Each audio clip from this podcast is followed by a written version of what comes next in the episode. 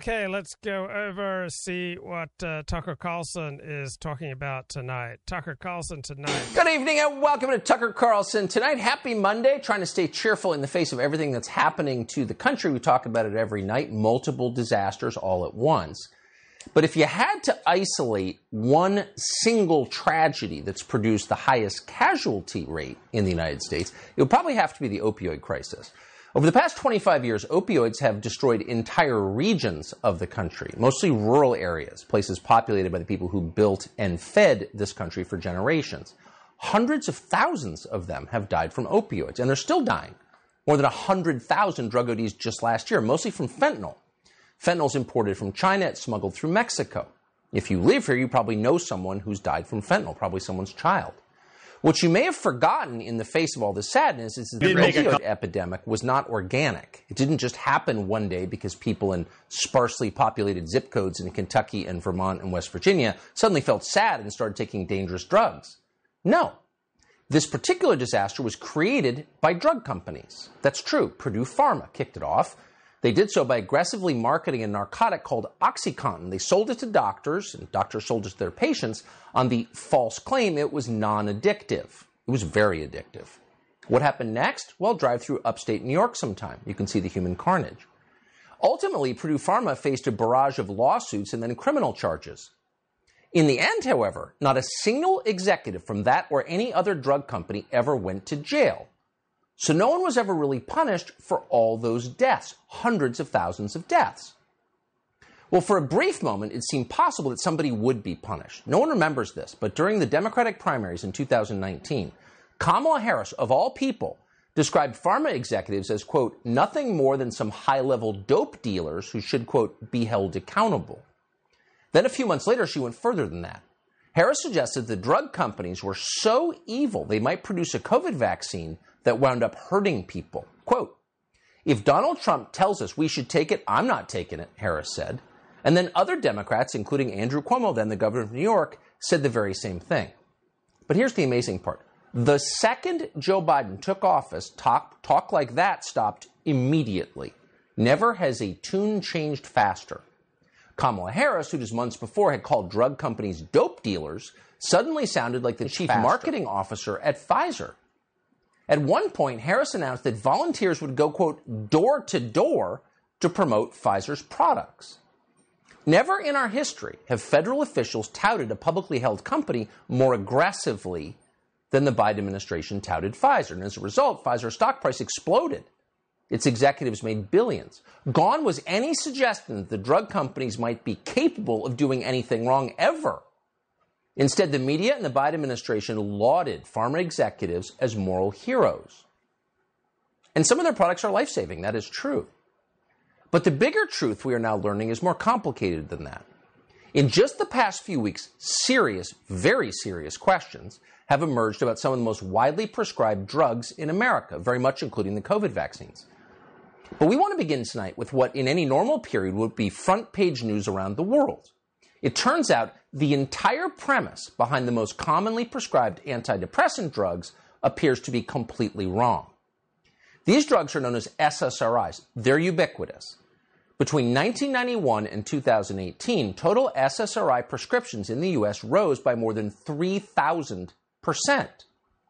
The number of prescriptions for the most common SSRIs hit 224 million last year. 224 million prescriptions in a country of 330 million people. In other words, you know dozens of people who are taking SSRIs. You may be taking them right now. And yet, for decades, there have been strong indications that there is a problem with these drugs. And the most obvious is this antidepressants are supposed to cure depression. That's why they're prescribed. And yet, over the same period that SSRI prescriptions have risen 3,000%, the suicide rate, maybe the most reliable indicator of all of depression, has not fallen in the United States. In fact, the suicide rate has jumped by 35%. That's a huge increase. That's a lot of dead people. Now, drug makers admit that their products may be part of the reason for the increase in suicide. The makers of Prozac, for example, concede that young people who take that drug have an increased risk of suicide compared to those who took a placebo. Think about that for a second. A drug that's supposed to make you less sad may make it more likely that you will kill yourself. How is that allowed? Well, it's been allowed because virtually no one has said a word about it. One person who did say something about it a long time ago was the actor Tom Cruise. All the way back in 2005, he had a very famous appearance on the Today Show. You may remember it. Here it is.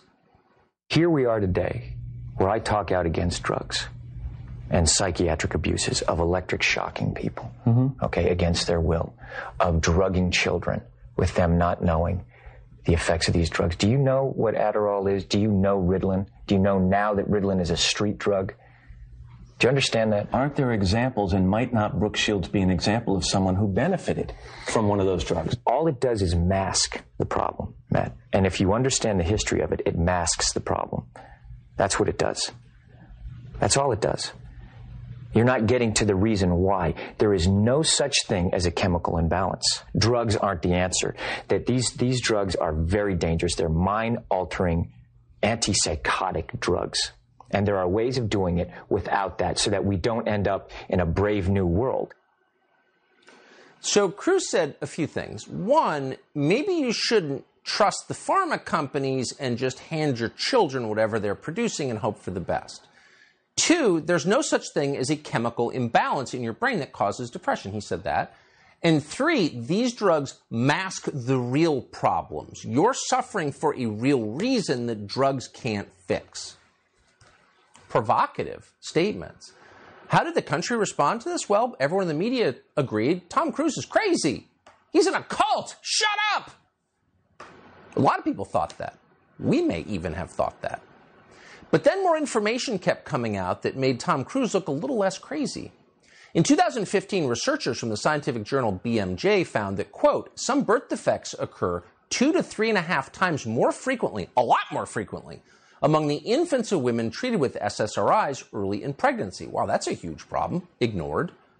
In the same journal in 2020, researchers found that, quote, post SSRI sexual dysfunction is underrecognized and can be debilitating both psychologically and physically.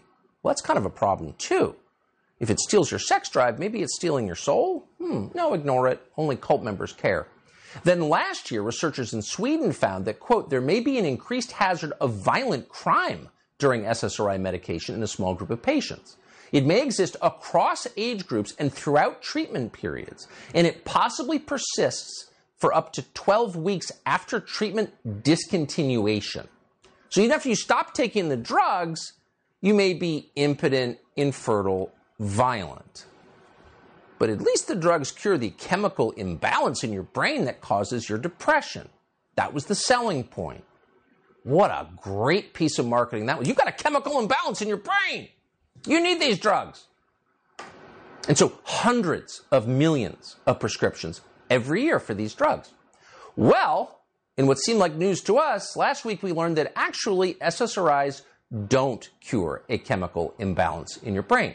So the acronym SSRI stands for Selective Serotonin Reuptake Inhibitor.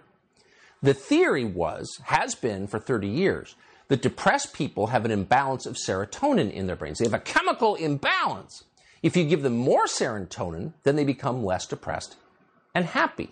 They're less likely to kill themselves, right?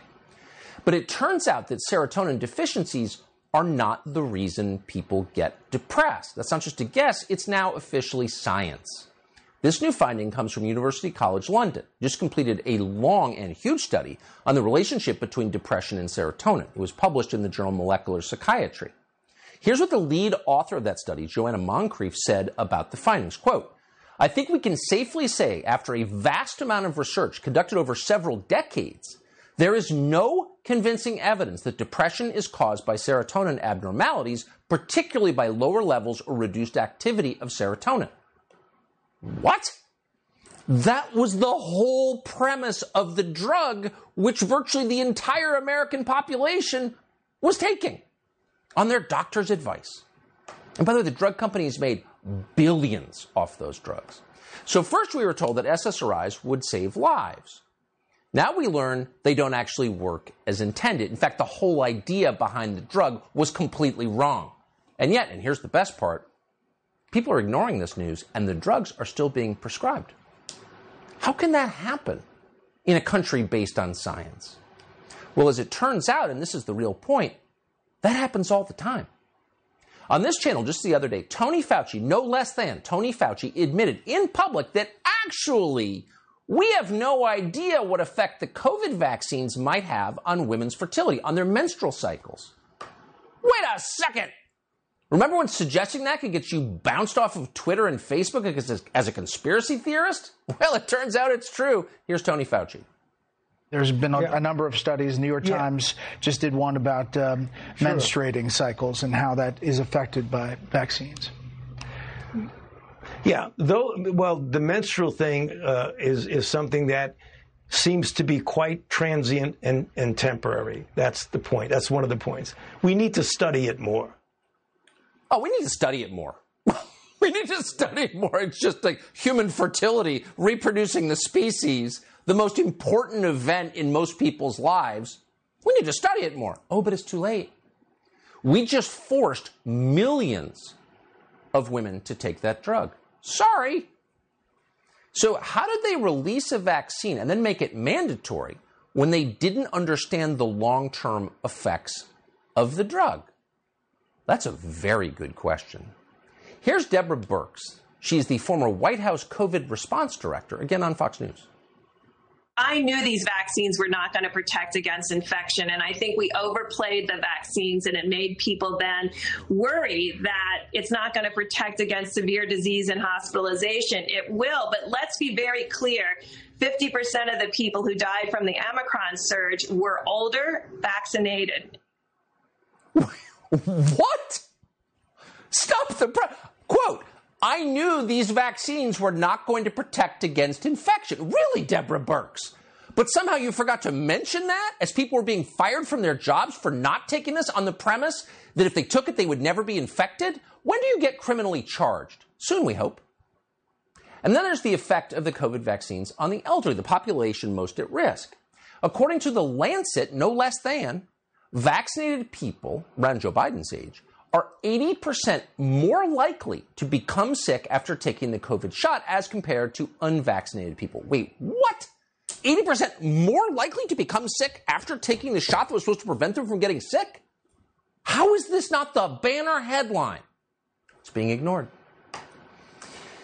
Well, as one scientist wrote in the Journal of Virology, quote, the study showed that immune function among vaccinated individuals eight months after the administration of two doses of the COVID 19 vaccine was lower than that among the unvaccinated individuals. So it's not just that your natural antibodies were more powerful than the vaccine. We've known that for a long time, though they lied about it. Turns out the vaccine appears to depress your immune system. This has massive implications, not just for COVID. There are all kinds of horrible diseases you can get with a suppressed immune system. The Journal of Food and Chemical Toxicology found the same thing. Quote, vaccination induces a profound impairment in type 1 interferon signaling, which has diverse adverse consequences to human health. What the hell? And yet these people are on TV blithely admitting, oh, well, we should do more study on that. After we forced it on the entire American population, on billions of people globally. And this might explain how Joe Biden got COVID after getting every available shot and telling us just a year ago that vaccines conferred total immunity. The various shots that people are getting now cover that. They're, they're, you're okay. You're not going to you're not going to get COVID if you have these vaccinations. Hey, folks, guess you heard this morning I tested positive for COVID, but I've been double vaccinated, double boosted. So, one of the response to this is great sadness, of course, because even people who didn't vote for Joe Biden believed his administration when they said this, because they were acting in the name of science. People were afraid of COVID, in some cases with great justification. Some people were at risk of dying from COVID. And they reached out and accepted this drug on the promise, told to them repeatedly that it would save them. And you know, Deborah Birx said, so I knew it didn't really work. So the question is, why is no one being held accountable? Why is the party that promised to hold Big Pharma accountable ignoring this? They're not saying a single word about any of these lies from the pharmaceutical industry, which is making billions. And there's more. There's more. It turns out that Alzheimer's drugs the most widely prescribed Alzheimer's drugs don't actually treat Alzheimer's. You know, it does Viagra. That appears to work because in 2022, nothing's too weird to be true. But that's not what they're prescribing. In 2014, in the journal Alzheimer's and Dementia, researcher Jeffrey Cummings found a 99% failure rate of Alzheimer's treatments in the pipeline for production. But he suggested that further treatments would be more successful. Well, how does that work? Because the new medications, Cummings wrote, would effectively target the proteins that form so called sticky plaques in the brains of people who suffer from Alzheimer's. Just like a lack of serotonin was thought to cause depression, sticky plaques in the brain were thought to cause Alzheimer's. If you're interested in the subject, you've definitely read that. So these new drugs came out. They're very expensive. Did they work? No, they failed. Two new Alzheimer's drugs, one from the drug company Genentech, the huge biotech firm Genentech, the other from Biogen, were supposed to target sticky plaques. And they did. But here's what they didn't do fix Alzheimer's. They did nothing to affect Alzheimer's. Incidentally, the FDA approved Biogen's drug despite a 10 0 vote from the FDA's own advisory committee to reject it. What? So it turns out that the assumption about sticky plaque causing Alzheimer's is likely wrong. And the people running our public health establishment knew it was wrong, but ignored the fact it was wrong. And again, no one's being held accountable. The entire population trusts the science. If you want to make people distrust the science and go to the witch doctor rather than the pediatrician to treat their kid's flu, this is how you act. You lie, and then you never admit it, apologize, or hold the liars accountable. So the claim that sticky plaques caused Alzheimer's originated in a 2006 paper in the journal Nature, and it was written by neuroscience professor Sylvan Lesné. Recently, a Vanderbilt University neuroscientist called Matthew Schrag took a closer look at that 2006 paper. So did Science Magazine. What did they find? We're quoting shockingly blatant fraudulent data, according to Donna Wilcock, who works on Alzheimer's at the University of Kentucky. Elisabeth Bik, a molecular biologist, reported, reported that, quote, data might have been changed to fit a better hypothesis. Holy smokes. So, how did the NIH, which is working with your money on your behalf to keep the nation healthy, how did they respond to this? Well, they awarded that same scientist a new grant to study Alzheimer's. And the Democratic Party, Pharma's new best friends, haven't said a word about it. Instead, they're finding new ways to send your cash to their donors. Here's a new trans admiral.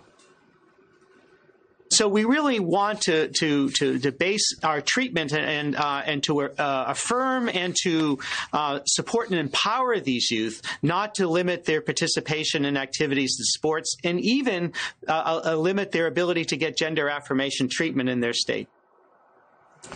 So, whatever you think of the trans question, kids struggling with questions about gender identity, notice the first thing that person says the salient point that person makes is that a drug can fix it. Really, more drugs. So the same people who had no clue what SSRIs did and then pushed them for decades, the same people who are making toddlers take the COVID shot despite the obvious risks and no data whatsoever to support giving it to toddlers, the same people who fast tracked useless Alzheimer's drugs to the elderly are now telling you that kids with gender identity disorders must have more drugs and the administration that promised to hold Big Pharma accountable cheers them on. Maybe at this point we should acknowledge that drugs are not the answer to every human problem. People are more than just a collection of chemicals that can be manipulated to produce a desired result. They're human beings. They have souls. If they're sad or sick or alienated from other people, it's just possible that Pfizer is not the solution. Now, Johann Hari has been saying this exact thing for a long time, shouting into the darkness, being ignored, having his books attacked in reviews. He's written a whole book about this exact subject called Lost Connections, uncovering the real causes of depression and the unexpected solutions. We talked about this before, and we couldn't resist inviting him back on the eve of his vindication. Johann Hari, thanks so much for coming on. You've been saying for like a decade now that drugs are not the answer to depression. How do you greet this news that you were right? Look, drugs can give some relief to some people. They gave relief to me for a while, but we've got to be really honest with people. Everyone watching knows they have natural physical needs, right? You, you, you need food, you need water, you need clean air. If I, t- if I took those things away from you, you'd be in real trouble real fast. But there's equally strong evidence that everyone has natural psychological needs. You need to feel you belong. You need to feel your life has meaning and purpose. You need to feel that people see you and value you. And this culture we built is good at lots of things, but we've been getting less and less good at meeting people's deep underlying psychological needs. And that is the reason why depression has been hugely rising. And the issue I have is not so much with the drugs. The drugs give some relief, they cause some severe side effects for some people. Over time, for most people, but not everyone, the effects tend to wear off. But my issue isn't so much with the drugs. My issue is with the story we tell that accompanies the drugs, right? We're giving people an inaccurate map of their pain. When I went to my doctor and I was really depressed and I was a teenager, I was told, oh, your pain is just a malfunction in your brain, right? You're lacking serotonin all you need to do is drug yourself. And for me personally, what I needed to figure out was, you know, I had been severely abused when I was a child. I, I had a lot of work to do on processing that, on, on realizing that I didn't deserve to be treated that way. Actually, it was only once I did that that I found my way out of depression, right? And so my issue is because I was told to distrust my brain, you know, I was told to, everyone watching, your pain makes sense. Your depression right. and anxiety are not malfunctions. They are signals. They're telling us something. Now, not everyone was abused. Some people, there is scientific evidence for nine causes of depression and anxiety that I write about in my, in my book, Lost Connections. And two of them are in our biology, although none of them are a chemical imbalance. But most of them are factors in the way we live. Think about loneliness, right? Depression and anxiety doubled in the last two years as we all became much lonelier. Now, that's completely common sense. Your grandma would have understood that immediately. Gee, grandma, do you think if you're really lonely, you're more likely to be depressed and anxious? We've got to return to more common sense understandings of depression and anxiety. Most importantly, because they lead us to the real solutions. For example, here in Britain, there was a huge program of encouraging depressed and anxious people when they came to the doctor to first try taking part in gardening programs turned out to be twice as effective as giving people drugs because it was dealing with their loneliness. When we understand what's really causing depression and anxiety, we can get to the real solutions. And that's what that, that's what's so important. Your pain makes sense. We need to stop insulting that pain and start listening to it because it's telling us something we really need to hear. I agree completely. Johann Hari, thank you so much. Great to see you tonight. Cheers, Tucker. Thanks. I mean, the central fact of human life is that it ends. And a secular society that has no answer for what happens after death is absolutely certain to make everyone crazy and neurotic. So everyone's crazy and neurotic. Well, the Biden administration is trying to downplay the fact that we're heading into a recession, and they're downplaying it by just changing the definition of the term. Kind of amusing, kind of scary, all straight ahead. Okay, we'll keep an eye on uh, Tucker Carlson. What the heck is mental illness? And this is the best explanation that I've heard. It's uh, when your emotions and when you, when your mental life is maladaptive. So, for example, I have a hand, I have a wrist, and I can hold a pen, I can open a bottle. Like my hand is working for me just fine. I can uh, lift up this water bottle. I could lift up a water bottle in every hand. I can use implements, everything that you would expect a human being to be able to do with his hand, with his wrist, I, I can do. All right. So my hand, my wrist working just fine. Now, what about your emotions? So let's say, let's say my best friend in the world came into the chat right now and said, Luke, I can no longer be friends with you you're a bad person, you're an evil person, you're a big fat jerk. Right? I would feel devastated. I would feel so sad. I would have all the symptoms of depression for hours, for days. It might even last two, three weeks. But if I was still depressed six months later, right, that would be a maladaptive response. Right. The loss of my best friend in the world, a normal, healthy response to that is to feel devastated, to, to feel incredibly sad. And so such sadness all right, after 12, 13, 14 weeks, it could be medicalized with, with drugs. It could get a, a clinical diagnosis of depression. But my, my sadness would be adaptive because depression serves an evolutionary function. It gets us to slow down, right? It it uh, encourages us to put our life on pause, to ruminate and to reflect on our choices. Like, how could I have, for example, how could I have alienated my, my best friend in the world? Like, what could I possibly have done to make him think that I'm evil? So, taking time out, feeling sad, getting introspective, that's an adaptive response. And in, in that pause, I can then think about new ways of living my life going forward and kind of playing them out in my head. How, how would it all work out? So taking a pause, reflecting, introspecting, trying to figure out what was my role in, in, my sadness and in the loss of this valuable friendship, right? That's all adaptive. Now, if I am still in that state of putting my life on pause six months later, a year later, two years later, obviously that's a maladaptive response. So let's say I, I, have a girlfriend. We've had a terrific uh, four month relationship, and she sends me a text message right now 40, we're done. I never want to see you again. And I'm going to tell all your friends what a big fat jerk you are. Okay, I would be sad. I would be shocked. I would introspect. Uh, I'd wonder, like, what the heck is going on here? And I'd be sad for hours, for, for days, maybe even three, four, five weeks. But if I was still moping around six months later, that would be a maladaptive response.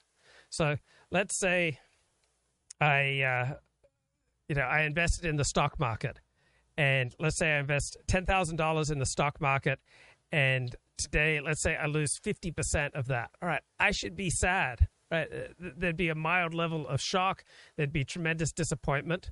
Right, but if I'm still moping about that loss, uh, nine months down the track, a year down the track, that would be a, a maladaptive response. So let's say that my, my Orthodox Jewish community was, was precious to me, and one particular synagogue in my Orthodox Jewish community like sent me a message, "We don't want you coming by anymore." Right, that would make me very sad. I should pause my life. I should introspect. I should wonder where I went wrong, and and that sadness, I would expect it to hang over me for, for days, even weeks. But if I'm still moping nine months down the track, obviously that would be a maladaptive response. So what we've done is we've medicalized ordinary human sadness. Right? There, there's a time and a place for sadness, for depression, for introspection. And there are definitions in the in the DSM five where after a certain number of weeks where you have this tremendous sadness that therefore you now have a medical illness. So recession is not just a state of mind; it is a measurable condition into which an economy falls. And here's how it has always been defined by economists: recession is two consecutive quarters of declining real GDP. In the first quarter of this year, GDP went down. This week, second quarter GDP numbers will be released. What will they tell us? Well, here's a hint. The White House just released a statement, quote, while some maintain that two consecutive quarters of falling GDP constitute a recession, that is neither the official definition nor the way economists evaluate the state of the business cycle. Really? Okay. Well, we thought we would talk to someone who has seen a lot of business cycles, been in business. Vivek Ramaswamy is executive chairman and co-founder of Strive Asset Management, which is a fascinating new company. He joins us tonight. Uh, Vic, thanks so much for coming on. So you're in business. Um, what do you think of this new definition of a recession? Look, it's like George Orwell who said it best, right? The best way to control a society is to control its language first. Right. And just like diversity is conformity, inclusion is exclusion, war is peace, now apparently a recession is something other than two consecutive quarters of GDP decline. Now, the thing I'll tell you, Tucker, is most sophisticated investors in the market have already quietly accepted the fact that we are in a recession, regardless of what this administration says. Investors pay attention to companies' earnings, just look at Walmart's disastrous report earlier today, where they slashed their profit expectations for the future. So investors aren't really going to pay attention to what the administration says. They know what's really going on. But the thing to pay attention to here is that it's not just the recession that matters. We are also facing rampant 9 plus percent inflation. And in the market, you can either have recession without inflation. You could, in principle, have 9 plus percent inflation without a recession. It's a double whammy for us right now. We're facing both. And meanwhile, the people in charge of this administration are focusing on changing the language. That tells you a bit about where their priorities are. So the Walmart statement suggested they they said recession is the reason that their earnings will be short, but they suggested that maybe real recession is higher than nine percent. What do you think that the real the actual experienced number is for people? Well, I, I, think I think if you look at who the everyday customer is at Walmart relative to a range of other businesses that may be more insulated by other forms of government subsidy or protection, this is where the everyday American shops, right? So I think that you have to look as a, as a sophisticated market observer. You got to look at where the real harbingers are and where the real proxies are for the experience of the everyday American. And I think that the real experience of inflation combined with inflation that's driven by actually high energy prices in this country suggests that yeah. actually the experience of most Americans is even worse than the numbers suggest. But this yes. administration is just fixated on these band aid solutions, like focusing on the language we use to describe it rather than addressing the problem. Of course. V- Vivek Ramaswamy, a man who is addressing problem. We will see you again. Uh, appreciate your coming on tonight. Thank you. Thank you. So we've sent many billions of dollars to Ukraine because their border security is so important, unlike ours. But now the government of Ukraine is trying to impose censorship in our country. Anyone who disagrees with the policy toward Ukraine is working for Putin. That's their new position. We'll speak to someone after the break. Two people, in fact, who've wound up on Zelensky's blacklist. An amazing story after the break. Okay, there was a terrific 2007 book called The Loss of Sadness How Psychiatry Transformed Normal Sorrow into Depressive Disorder. And my life was positively turned around by psychiatric medication. So I was basically bedridden in my 20s. And then I, I found a woman who took me to her psychiatrist in Orlando, Florida. And he got me on a medication called Nardil, N A R D I L, and absolutely turned my life around from being bedridden to being two thirds functional. And I was able to get back much of my normal life. Now, six years down the road from going on Nardil, I was able to completely go off it without any ill effect. So just because it seemed to work for me doesn't mean that I'm uh, prescribing it for you or for anyone else. What uh, what worked for, for, me far better than Nardil was starting to take uh, beef organ capsules. I mean, I started feeling stronger within two weeks. I was able to start working out twice as much. My life dramatically turned around just from taking beef organ capsules, but that's just my own individual experience. So, terrific 2007 book here Loss of Sadness How Psychiatry Transformed Normal Sorrow into Depressive Disorder by a couple of uh, university professors, Alan Horwitz and Jerome Wakefield. And uh, they they say that uh, sadness is frequently a normal, natural, and healthy response to life. Right?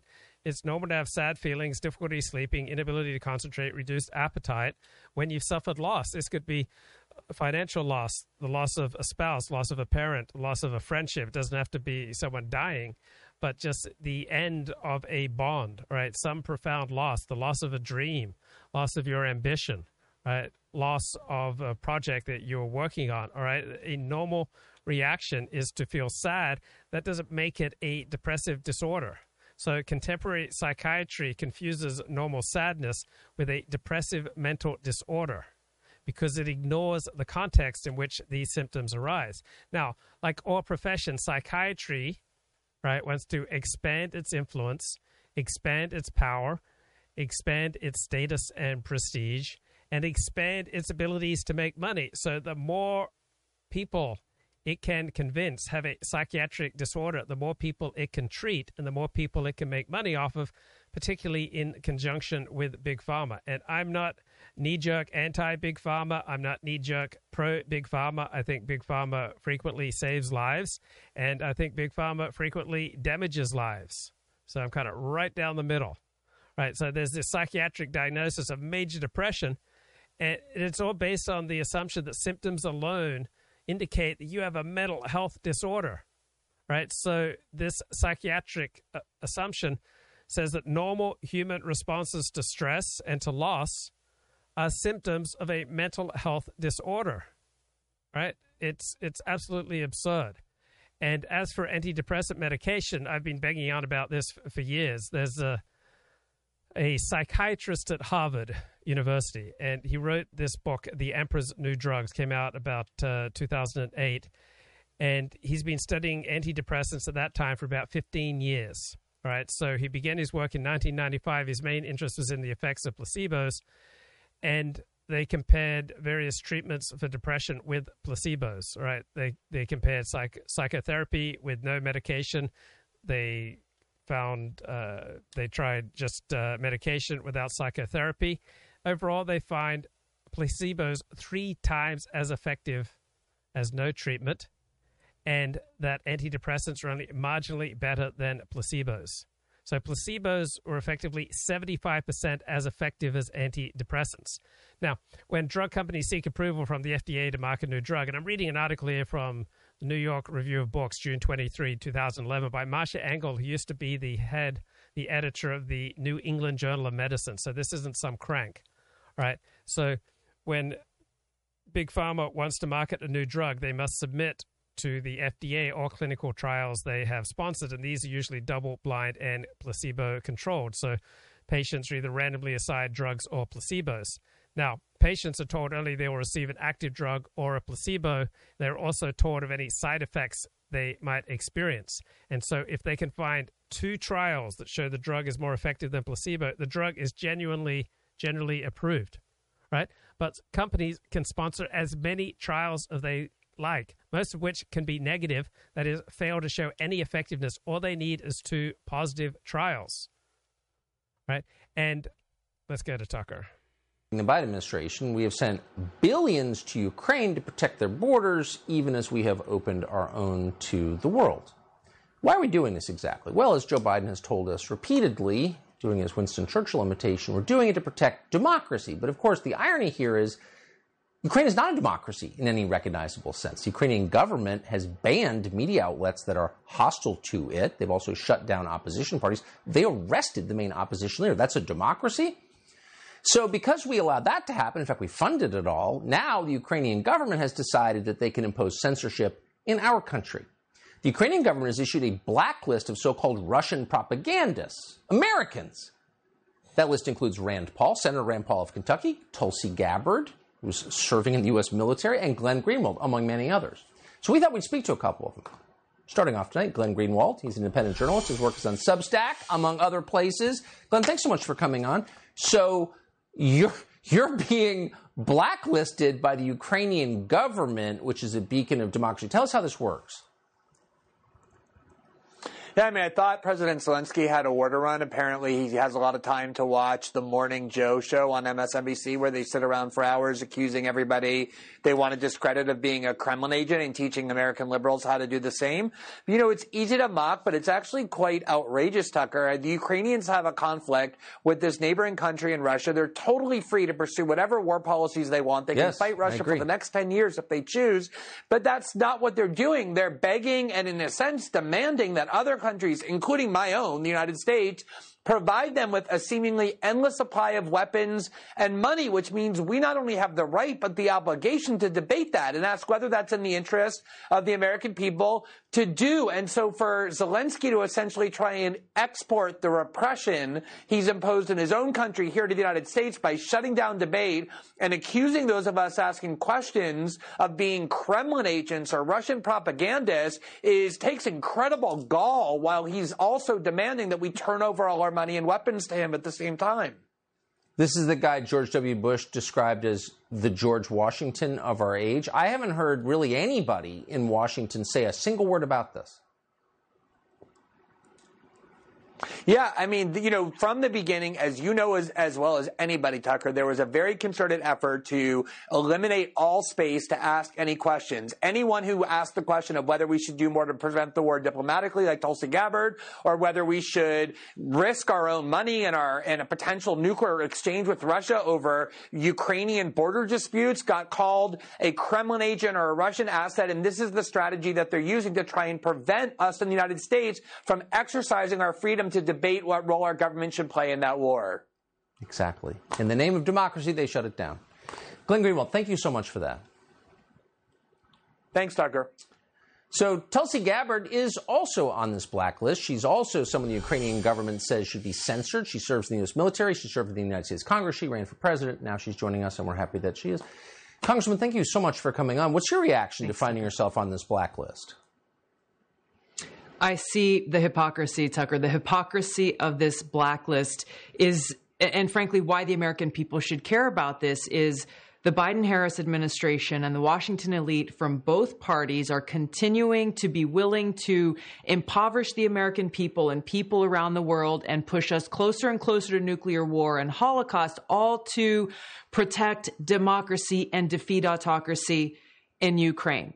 And all of this is happening as uh, the Ukrainian president is frankly exposing that there is no democracy in Ukraine. You mentioned a few examples of some of the things that he's doing in silencing any dissenting voices, imprisoning political opponents, banning all political activity from the 11 opposition parties, uh, frankly, taking control of all national media under his unified information policy. And now he's turning his sights on Americans, not only uh, myself and others you've mentioned, but a sitting U.S. Senator. Uh, the, the danger of this, again, uh, goes to the cost that our leaders are willing to exact as they continue this facade of a, of a push for so called democracy and defeat autocracy. The whole thing is so hypocritical, and we need to hold our leaders accountable for it.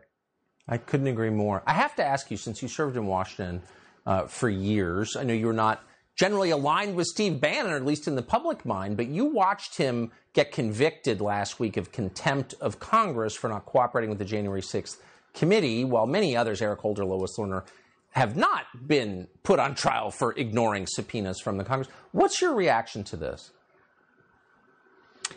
it shows the double standard in Washington, but more dangerously, it shows how this administration is so willingly weaponizing our Department of Justice to act as their own personal political hit squad and going after political opponents and turning a blind eye to people on their own team.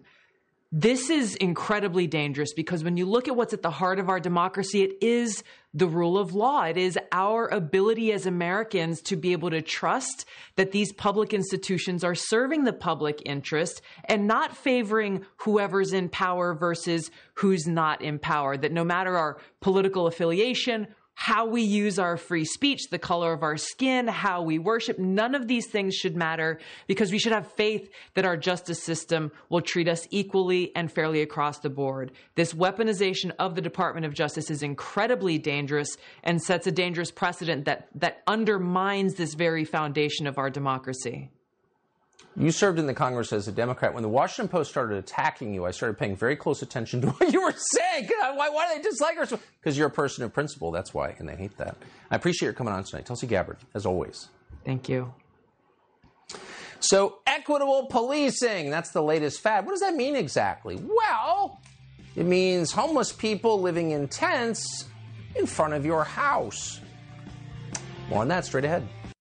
Okay, so much nonsense there. There's absolutely no contradiction between having a democracy and banning certain forms of speech. Democracy means that the people get get to vote get to vote for their leaders. People can vote and effectively support the suppression of all sorts of rights. There's nothing about having a democracy that means you have a right to practice your religion. Right? People can vote democratically to ban your religion. Right? So this nonsense that there are all these inalienable rights that go part and parcel with democracy is a complete confusion of democracy. Democracy means majority rule, which is kind of the almost the opposite of having inalienable rights. If you have inalienable rights, that means you're limiting democracy. That people cannot vote to take away certain of your rights. So this notion that we ha- we're born with inalienable rights, that's liberalism, right? That's classical liberalism it's not democracy. In many ways, it's the opposite of democracy. So when we had the Bill of Rights at the founding of the United States of America, those rights represented a sharp limitation on democracy. All right. So freedom of speech, freedom of religion, right? All, the, all those freedoms, all right, they limit democracy. So a lot of nonsense and, and, foolishness there. And then this idea that there's autocracy and democracy. Well, guess what? all democracies contain considerable elements of autocracy. So a policeman can effectively arrest you and behave very much like a dictator towards you. You effectively have to do everything that a policeman commands you to do. If you have a job, you are effectively a slave to your boss, right?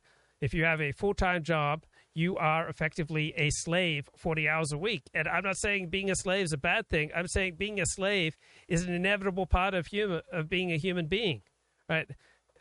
Being a slave is an inevitable part of life. If you have a job, you're a slave to your boss. If you're married, there's a degree to which you are a slave to your spouse. If you have kids, to a degree, you are slaves to looking after your kids. If you belong to your religious community, you have sacrificed some of your freedom and autonomy to belong to your community. Any meaningful, deep connection you have with someone, there is an element of slavery in it.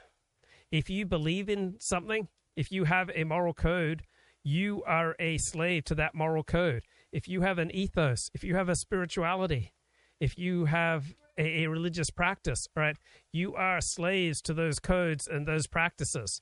There's no getting away from slavery. And there's no dramatic division between autocracy and democracy. All democracies contain considerable elements of autocracy. And guess what? Autocracies contain many elements of democracy. Right? Nikita Khrushchev, leader of the Soviet Union, he was removed from power after the the nuclear crisis with the United States because his peers didn't think that he was a very effective leader. And uh, Tucker Carlson's got really bad epistemics. I mean, he has no clue what uh, medical science uh, articles ha- have meaning and purpose. I mean, he keeps citing this this article by Peter McCullough, the, the anti-vaccine crank, that was published in this anti-vaccine publication. It was published with, with people who have absolutely no, no training or expertise in, in virology or assessing the effectiveness of vaccines.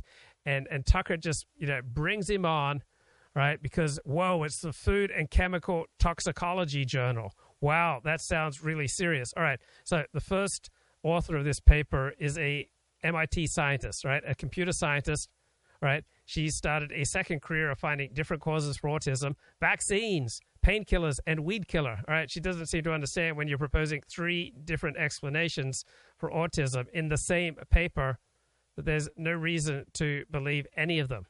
All right, so one month before this crank paper was submitted, the handling editor, right, a Spanish toxicology professor, issued a call for papers on potential toxic effects of COVID 19 vaccines. He stressed for him research on long term toxic effects is undoubtedly an issue of special interest. So, yeah, Peter McCullough and his friends swiftly delivered.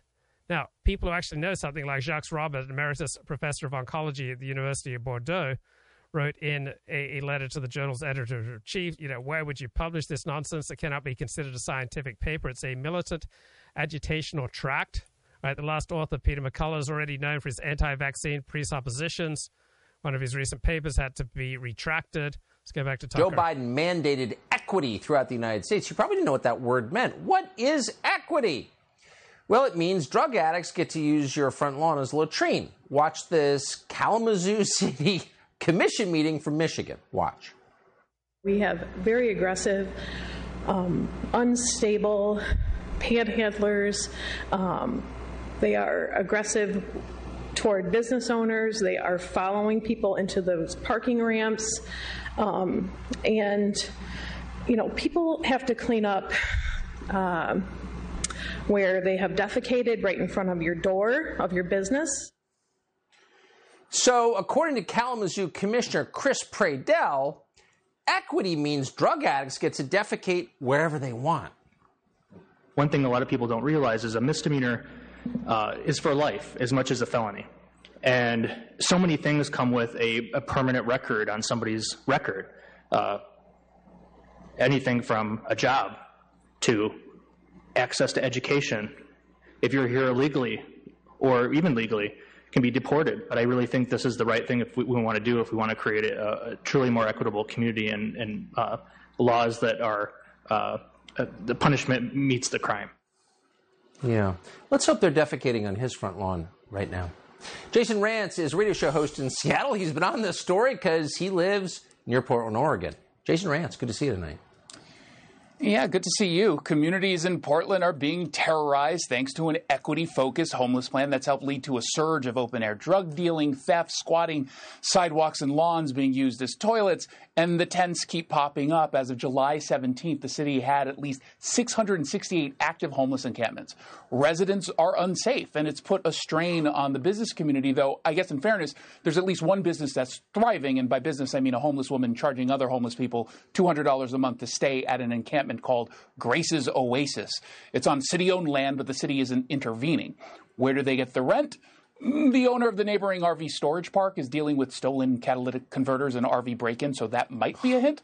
Now, as this crisis worsens, Where's our homeless czar, Jeff Olivet? Remember him? He's supposed to be tackling this crisis, so I did some research. It turns out he's very hard at work pretending to tackle the problem. His agency just released principles for addressing encampments, and it says we shouldn't sweep until we have free housing or at least low barrier shelters, which means they can live rent free while still using. So Olivet has been totally useless, though perhaps he can form a supergroup with singer songwriter Antony Blinken, our Secretary of State. Turns out that Olivet is also an amateur musician. Take a look at this. I can see clearly now the rain is gone. I can see all obstacles in my way. The obstacle in his way is a homeless guy passed out with a needle in his arm, sleeping in a stolen sleeping bag. But not sleeping in his house. I didn't see a single drug addict defecating in the background there in his apartment. Why doesn't he let them live with him? I think the equitable thing to do would be to open up his apartment to the homeless. Totally agree. Let them run totally. Whoa, what the hell was that? Strongly agree. Jason Rantz, on a high note, unfortunately, we just lost the signal. Thank you. Great to see you. And we will be right back. Wait, I thought that was a really good song. I, mean, I, I, disagree with Jeff Olivet about uh, homelessness, but he's a really good singer. Can someone get me links to, to more of his songs? I, I, think they're, they're quite catchy. And uh, I mean, awesome job, dude. I mean, far better singing than, than I could do. Wow. I, I mean, I'm impressed. I'm impressed. Good job. Okay, so uh, Tucker Carlson just has, has like JF Gariepy. All right, JF Gariepy was like citing this study that completely changed his mind about vaccines. He realized how bad they were for your health. And it's just by a bunch of anti-vax activists who had absolutely, you know, no credentials, no no learning, n- nothing that establishes their expertise in the field. So Peter McCullough he he publishes some crank paper along with a bunch of other cranks, right? Second author, Greg Nigh, is a member of the so called Oncology Association of Naturopathic Physicians. All right? He's part of an anti vaccine lobby. Right, this paper does not reach the standards of scientific paper. Several assertions in the introduction are given without reference. Emotional words such as aggressively are used to describe the most reasonable attitude of all governments of all countries toward vaccination. The argumentation relies on hypotheses, not facts. The adjective potential is used 27 times, the adverb potentially nine. The graphical abstract presents a series of pathways leading from vaccines to cancer as if they were experimentally validated. I mean, just absolute nonsense. And then, as for Lancet, all right, this is what it says. Tucker was just quoting Lancet selectively, right? The effectiveness of a fourth dose, right? The effectiveness of vaccines. What's the global impact of the first year of COVID 19 vaccination?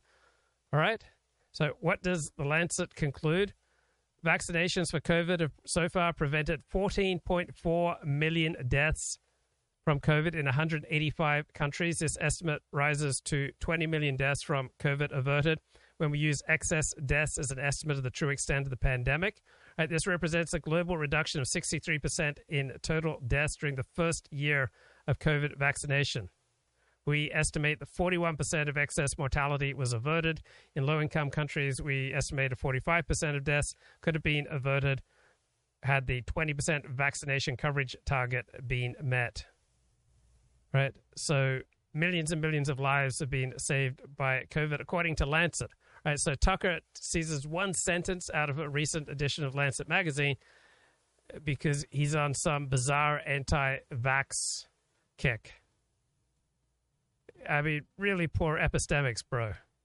Right? What the heck's going on with millennials? I mean, you know, I was thinking about the uh, stereotype of, I guess, Gen Wright. Zers and millennials as being snowflakes. There was an article, another article about how much pressure these skaters are under and how they just crack and say, look, this isn't worth it, and so on. And then there's Naomi, who's what's the name of the tennis player who kind of did that for a while. And I was just thinking, I mean, well, first of all, it's kind of funny when people say, this generation, they're just not tough. Well, if that's true, I mean, why is it? There must be a reason, right? They, they, they had the same genes we had. Like, what in the environment is changing it? And I do, and this is not an original thought, but I just think social media is so transformative. I mean, you know, athletes used to have a lot of time when they just weren't in the limelight. You know, it's Right, like they could be surrounded by their posse, Whatever, encouraging yeah, and being yeah, right, supportive. Yeah. Right. It, it's like it was a different world. I mean, you remember back when Nancy Kerrigan, that weird case, the ice skater Nancy Kerrigan, when she was assaulted by a guy apparently on behalf of her rival Tonya Harding, Sure. walks up and bangs her knee with a Right. pipe or something. They made a movie about that recently. Right. And there are people who claim that Tonya was innocent, but I, I, I'm skeptical. But anyway. The movie did not say that. the the uh you just think back to that world. I just imagine like Nancy Kerrigan, life life for her was like she she just wasn't on stage all the time. I mean, even even me, it's like I wake up and you and you like check your vital signs. I can see Yeah. I and not you know, not everybody has a podcast and a newsletter, but still in in olden times, a journalist didn't wake up and check their vital signs. You can go and check and see if you got more subscribers. Well, I you thought I thought that was what you did in the village that was in the environment of evolution. Your first thing you would get up is you'd walk around and check on your social status in the community, see if Am I you were still still on good liked. terms with you? Yeah. Yeah. Uh, yeah, but that that's that's the Now point. you check it on Twitter. That kind of So- thing didn't vary wildly, and it didn't change overnight. I mean, if somebody, you know, you you would. I, I mean, that's the thing is is the world of 30 years ago was different enough from a hunter gatherer environment, but this is fucking crazy. Um, that could be it, or it could be that the stakes are much higher. Does anybody succeed? Is anybody at the top of their sport and has fun doing it? oh, I think there are athletes who have fun. Um, the uh, but I mean, and and probably At the top. At the very at the top.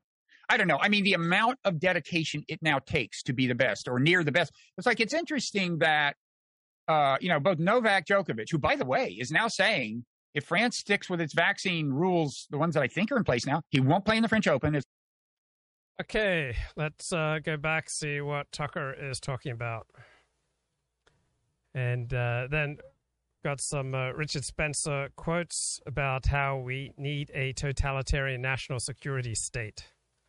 That's uh, Richard Spencer calling for a totalitarian state. So, state. when woke liberals take control of anything, disorder is the first symptom. So, the main effect of having Joe Biden in charge is a massive increase in violent crime across the country. For a new episode of Tucker Carlson today, we spoke to crime expert Rafael Mangual about the effects of this crime on poor communities. He's just written a book about policing. It's out tomorrow. It's called Criminal Injustice What the Push for Decarceration and Depolicing Gets Wrong and Who It Hurts Most. Here's part of our conversation.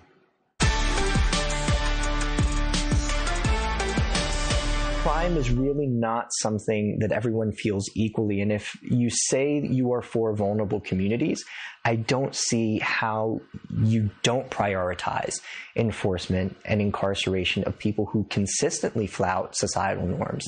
Um, because the people who are going to bear the brunt of the downside risk associated with that policy agenda are precisely the people living in low income minority communities that have, frankly, enough to worry about.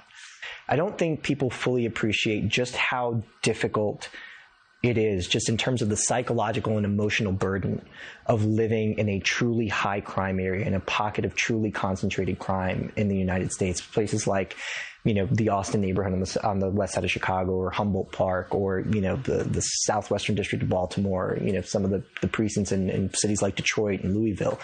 Um, that, that just saps an entire community's ability to be productive. You can't think about all the other things that you need to think about in order to lead a, a successful life if you cannot take for granted that you're going to be safe when you leave the house.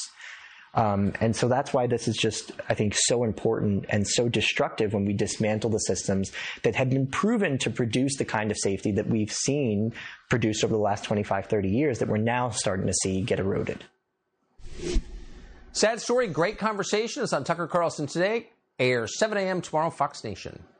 So there's one thing we know about Eric Swalwell of California. He's always moving. You can't hold him back. When he's not having weird sex with Chinese spies, which he has done, he's posing shirtless while riding camels in Qatar.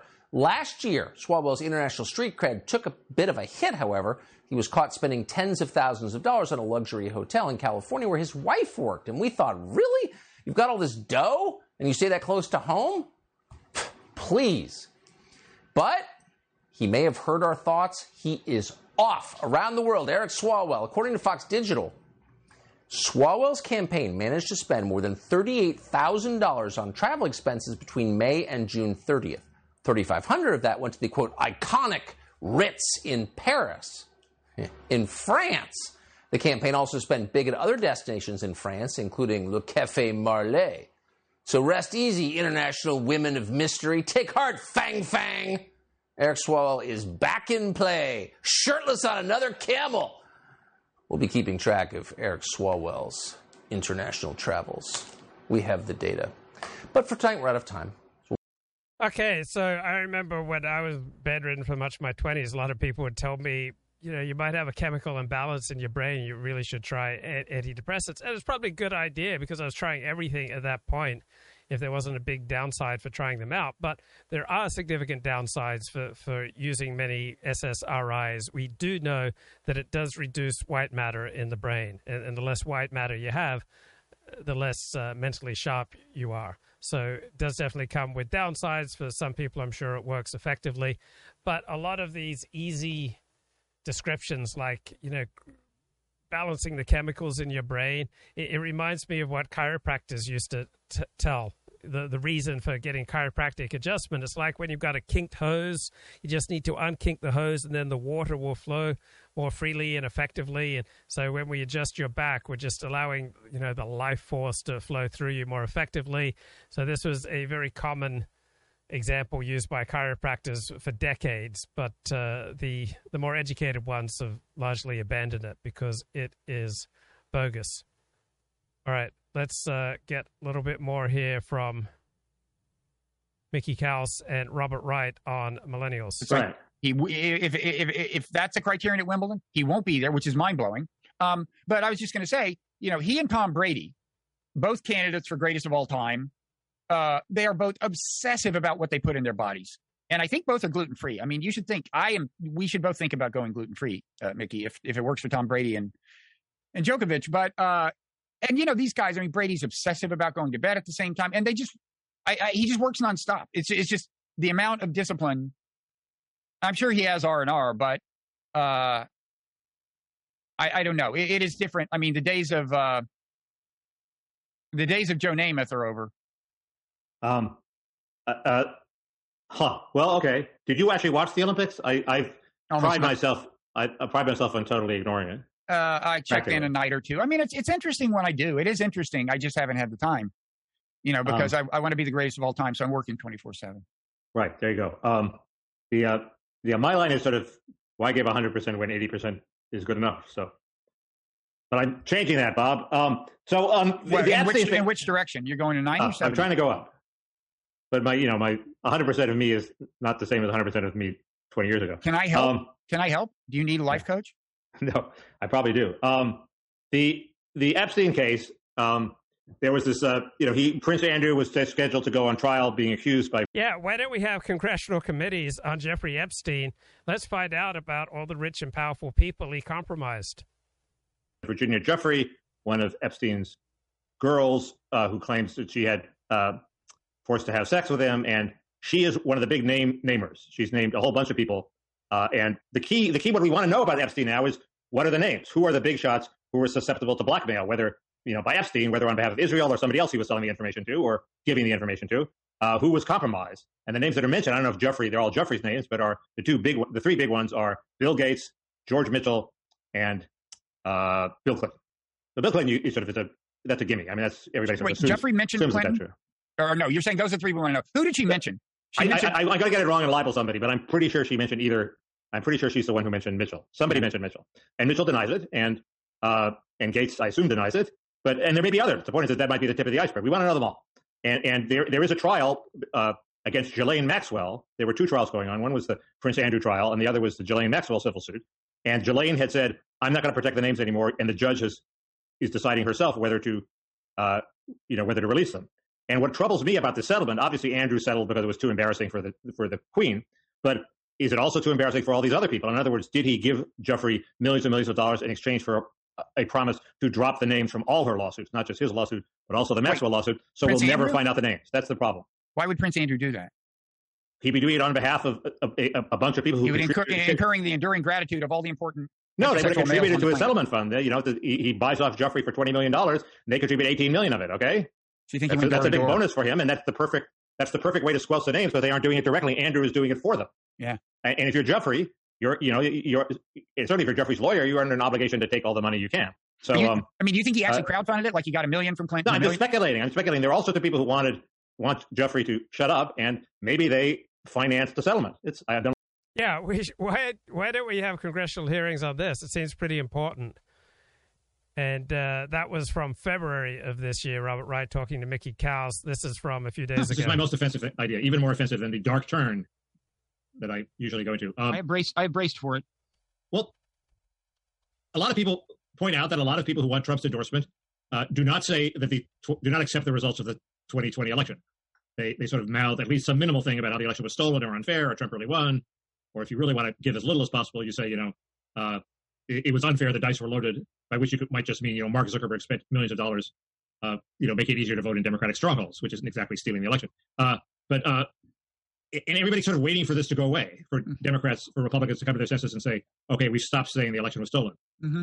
And why does it ever have to go away? Why can't it be like one of the pieces of bullshit at the center of a political party, you know, uh, and the the offensive part is like, you know, do you really think transubstantiation is real in the Catholic religion? Nobody's saying, why won't the Catholics admit that that's not the body of Christ they're eating? Hasn't enough time passed since the crucifixion to admit it? Uh, you, uh, you, know, people have their founding myths and, and, and, beliefs that people have, and uh, and one of those for the Republican Party from now and for the next century might be that uh, you know Democrats stole the 2020 election. Shouldn't be the end of the world. That would be interesting if it became like transubstantiation, like in the year 2323. People Our Father who art in Mar-a-Lago. And then did you see this? Uh, uh, the, the video where uh, one of the things that came up in the in the latest installment of the hearings was the video Trump is filming the video that he did the next day. I think I think. Okay, but uh, g- good, interesting point there by Mickey Kaus. All right, fascinating article on Axios, radical plan for Trump's second term. So, former President Trump's top allies are preparing to radically reshape the federal government if he is reelected, purging potentially 50,000 civil servants and filling these career posts with loyalists to him and his American First agenda. So this impact could go well beyond typical conservative targets such as the Environmental Protection Agency and the Internal Revenue Service. So Trump allies working on plans that would potentially strip away many layers at the Justice Department, including the FBI, and reach deep into the National Security Intelligence, State Department, and the Pentagon. So during his presidency, Trump often complained about the deep state. Well, the head of this plan is derived from an executive order known as Schedule F, which was launched just 13 days before the 2020 election. And Schedule F makes it a lot easier to fire civil servants and potentially replace them with people who are loyal to Trump. Right, here is Tucker's keynote address at the Family Leadership Summit. Its ugliness. That is true. And no one wants to say it because, like, I don't know, some libertarian think tank was paid to tell you that the dollar store is attractive? I don't think it is, actually. I don't think it is. Their model, the people in charge have this kind of, if I were to pick sort of their idea of beauty, it'd be like a dollar store next to multifamily low income housing, spray painted with unintelligible slogans, right? That's not beauty. Their idea of beauty is like a female impersonator screaming at you. No. Beauty is nature. So you can tell me whatever you want about your commitment to the environment. But if you're destroying it with wind turbines, I'm sorry. I know a lot of people in Iowa make a lot of money from wind turbines. It's just true though. As an outdoorsman, like really? You're not for nature. The Republican Party should be for nature. And not just in its aesthetics, not just in its design, but in its human relationships. People are born wanting certain things. I have four dogs, so I see this on display, and they all sleep on the bed. So four dogs, four children. Like the one thing I get a lot of is watching genetics at work. And I know that people and dogs behave most of the time out of impulses they were born with that they may not even fully understand, but that do not change. Period. And that is true of all people. Okay? All people. I've noticed that different dog breeds seem to have different different gifts. Right? There are just like two dog breeds that, that commit almost all the dog killing. Right? Certain dog breeds are absolutely vicious. You know, other dog breeds tend to be gentle. Some dog breeds tend to be more intelligent than other dog breeds. So, why could that also not be true for various groups of people? So, politicians who don't take that into account are not serving you at all. So, if you know, if I were advising a politician, I would say the first thing I would do. What is America? Well, America is a physical place. No, it's not an idea. Anyone who says America is an idea please. It's not an idea, it's a place. I live there. I don't live in an idea, I don't live theoretically. I get out of bed and there's like a ground underneath me. There's like soil and trees. And I would say, you know, the left has captured the term environmentalist, and the entire environmental movement may be, I mean, I think it's probably the greatest scam I've ever seen on the most basic level. I'm not just saying I disagree with their politics, politics and policies, which I do, but even more basic than that, like how many people the Sierra Club, you know, I don't know, could name three bird species? Or could tell the difference between a spruce and a half. I mean, I don't disavow psychiatric drugs. I'm sure certain drugs at certain times for certain people uh, help more, more than they harm. Uh, for example, lithium has just saved thousands of lives. I, I, was on lithium for a while because I had some tendencies to be bipolar, and uh, lithium would just even me out. Now, I drool a bit, I gained a lot of weight, right? But it really evened out my volatile emotions. Hemlock. Anyone? Anyone? No, no one. Because they don't go outside. I'm not kidding. They don't go outside. So for them, they're like, well, here's what we're going to do we're going to get a new energy grid.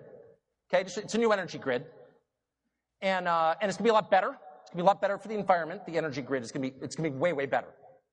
And no one ever says, okay, slow down, son. First of all, what's an energy grid? How, how's that work exactly? In fact, be precise, if you would. How's the energy generated? How's it measured? How does it get from the point of generation to people's wall sockets? Do, do you know? Oh, you can't drive a standard transmission? No infrastructure for you. If you can't drive a standard transmission, you're not allowed near my infrastructure. Okay?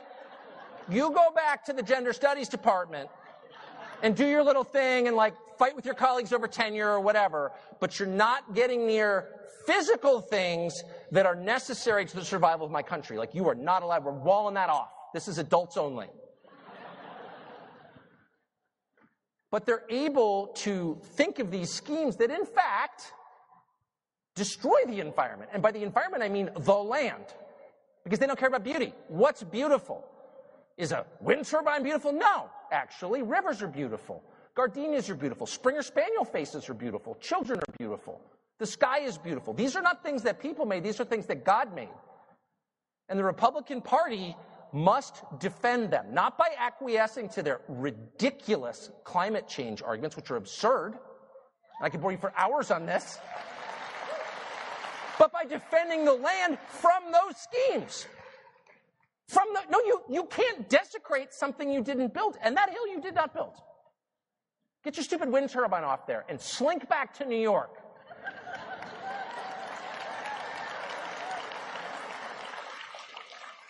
And the Republican Party should be about nature in human relationships. And I won't go through it again.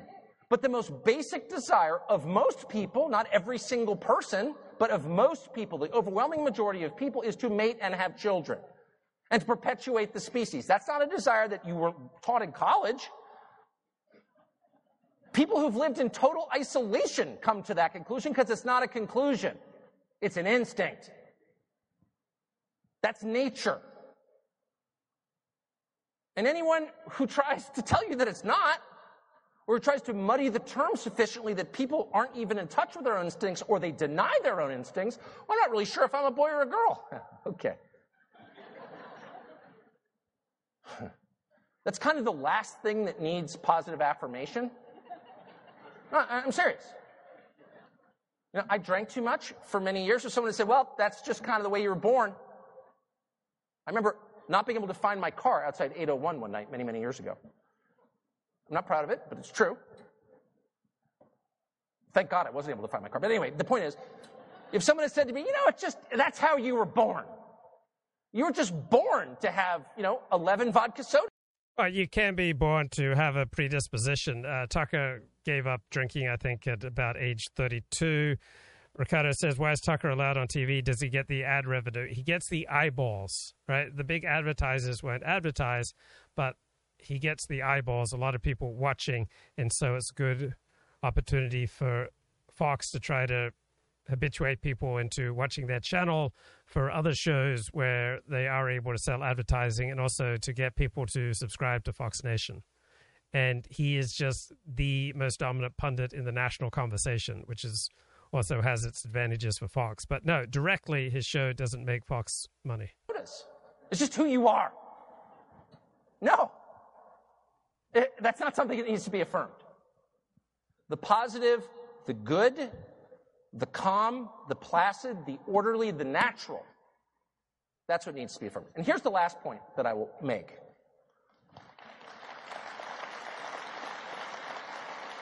You need to be really wary of candidates who care what the New York Times think. You really, really do. No, and I mean that. And if you say that to Republican voters, you're like, well, of course, the New York Times is communist. Like, I don't even read it. Really? Because your leaders do. And they really care. So, what if the New York Times is telling the truth in an article? Should you not care then uh, about the truth just because you learn about it from the New York Times? Well, what if uh, the New York Times is promoting something that's harmful or nonsense? Uh, should you not understand the influence of, of the single most influential news organization in the country? It's the most influential news organization in the country for elites. So why would you not care about what's going on there and how it is affecting our culture, how it's shaping our elites? Right. So sometimes the New York Times tells the truth, and sometimes it has exclusive insights into the truth. Why would you not welcome that? And when it is just pushing a left wing approach, if you're interested in the country and the world and what's going on with our elites, why would you not want to know where the elites are getting their information, where the elites are getting their arguments? Why would you not want to know about what the elites are talking about, even if you just primarily want to be effective in combating the, these left wing trends? I mean, do you want to be effective or do you just want to vent, right? The attitude that, that Tucker is talking about here, if, if carried further, you just end up screaming at the moon you know, living in a cave, right? So if you are a genuine truth seeker, you, you welcome truth from any source. New York Times, the most important newspaper in the world, it sets the agenda for the world's elites. Why would you want, not want to know what's going on with the world's elites? Right? if the New York Times is publishing nonsense or something that's nefarious, why would you not be interested in understanding how the New York Times is influencing elites to believe in nonsense or falsehood or things that are seriously destructive? I mean, if you're serious about America, if you're serious about politics, why would you not want to understand why elites believe what they do? Right? This attitude, oh, why would anyone want to learn anything? Like, why would anyone want to hear what the opposition is saying? Why would anyone want to understand what the most important people are paying attention to? Is just a formula for, for losing. So to say you shouldn't care about the New York Times, that's just a, a childish venting, right? It, it, makes you feel good to say it, say it. Doesn't do good. Doesn't make you effective. Doesn't make you a better person. Doesn't make you more informed. But for many people, such as Tucker Carlson, frequently venting anger and contempt and disdain is far more important to them than the less heroic, less catchy, less emotional, but more important tasks of trying to understand reality, understand why people think the way they do, and understand how to navigate reality and to be effective, right? There are situations where disdain, anger, contempt, and resentment serve you, right? Very limited circumstances where they can power you and motivate you to do something all right, in the moment. But aside from those limited circumstances, this kind of contempt does not serve you. They really, really care. Now, how do you know that? They'll never admit it. And I'm sure many will come on the stage in the subsequent months and they'll attack the New York Times and whatever. But they don't mean it. And I know they don't mean it because I watch them very carefully when things go sideways. That's how you know who someone is. When you shouldn't overly care about the New York Times. Shouldn't overly care about Fox News. Shouldn't overly care about Tucker Carlson. Shouldn't overly care what Luke Ford thinks. You shouldn't overly care what uh, Richard Spencer thinks or Nick Fuentes thinks or what your rabbi or your priest thinks or your mother. Right? You can care too much about what your mother thinks. You can care too much about what your spouse thinks. You can care too much about what your wife or what your kids think. You can care too much about what your mother-in-law thinks. You can care too much about what your boss thinks but take this attitude out to, to, the workplace. Like you should you should stop caring what your boss thinks. Obviously, that's a formula for, for losing. You should stop caring what your spouse thinks. That's a formula for losing. You should stop caring at all what your closest friends think, what your neighbors think. All right, that's the formula for losing.